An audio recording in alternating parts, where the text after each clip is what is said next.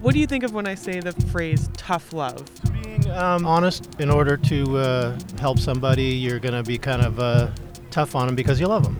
Tough love is, hey, you're kind of sucking at this, but you need to hear it because they're actually trying to better you.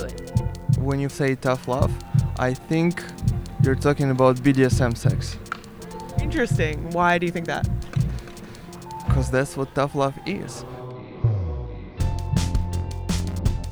Welcome to Tough Love, a sex positive podcast exploring relationships of many shapes, sexes, sizes, genders, proclivities, curiosities, and perversions. I'm Acacia. And I'm Meg. And together we'll be your guides into the world of polyamory, age old relationship questions, sex dungeons, and of course, the internet. Time out. Is it polyamory or polyamory? Potato, potato. We're interested in the places where people are enthusiastically embracing, Each other? well, no, I was going to say like sex as the concept. Right. And we're not the only ones thinking about it. It's becoming a much larger part of the conversation. It's coming out of the bedroom, it's on our TVs, As a sex positive polyamorous pansexual, words like monogamy and family have never even seemed like a remote possibility. in our music. But dancing whips excitement. You get the picture.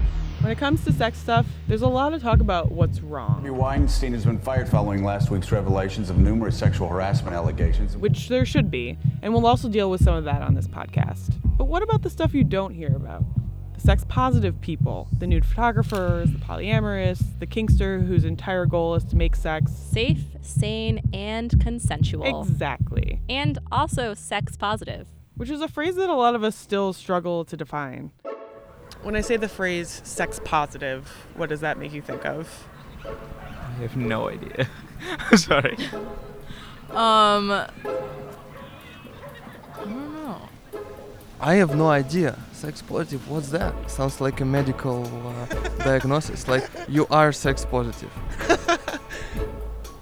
I view it as like being open about what you look for in sex. Like, it's not a taboo subject. Sex positive. Sex It's positive. something which is not sex negative. For us, sex positive means being comfortable with your sexuality Being curious about learning more about sex in general. and being supportive of other people's lifestyles, orientations, and choices without being judgy. If that sounds like you, then strap in. In this season, we're going to bring you stories about the wide world of sex. Kind of like This American Life, but less Glass. and more boners. Exactly. A This American Sex Life. Coming very soon to a place where you listen to podcasts.